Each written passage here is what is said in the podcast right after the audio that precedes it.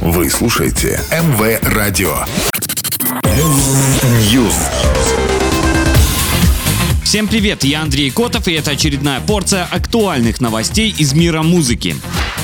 Аудиосервис «Звук» подвел музыкальные итоги 2022 года. Выяснилось, что больше всего россияне в уходящем году слушали поп-музыку. Второе место занимает хип-хоп, третье — рок, на четвертом — электронные треки, на пятом по популярности среди жанров альтернативный рок. Главной музыкальной композицией года стала «Малиновая лада» от Gayazovs Brothers. Она набрала больше всего прослушиваний. На второй строчке чарта хай-фай стриминга сингл Анны Асти по барам с ее дебютного сольного альбома. Третью строчку занимает композиция композиция из октябрьского альбома певицы Люси Чеботиной «Солнце Монако».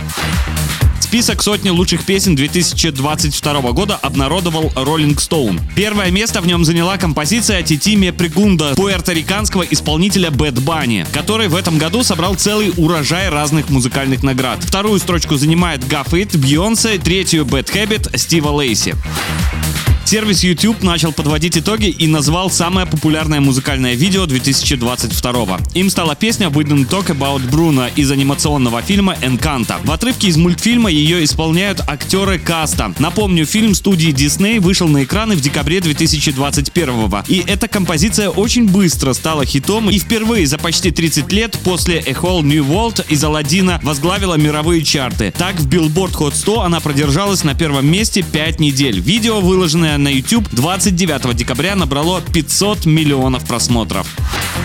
Состоялся релиз саундтрека сериала Wednesday режиссера Тима Бертона. В звуковую дорожку вошли 48 треков, как музыка, написанная Крисом Бейконом и Дэнни Элфманом, так и хиты разных лет, в том числе In My Dreams, Роя Орбисона, Physical, Дуа Липы, Nothing Else Matter, Металлики и классическая музыка, звучащая в сериале в разном исполнении. Пока все, до новой порции.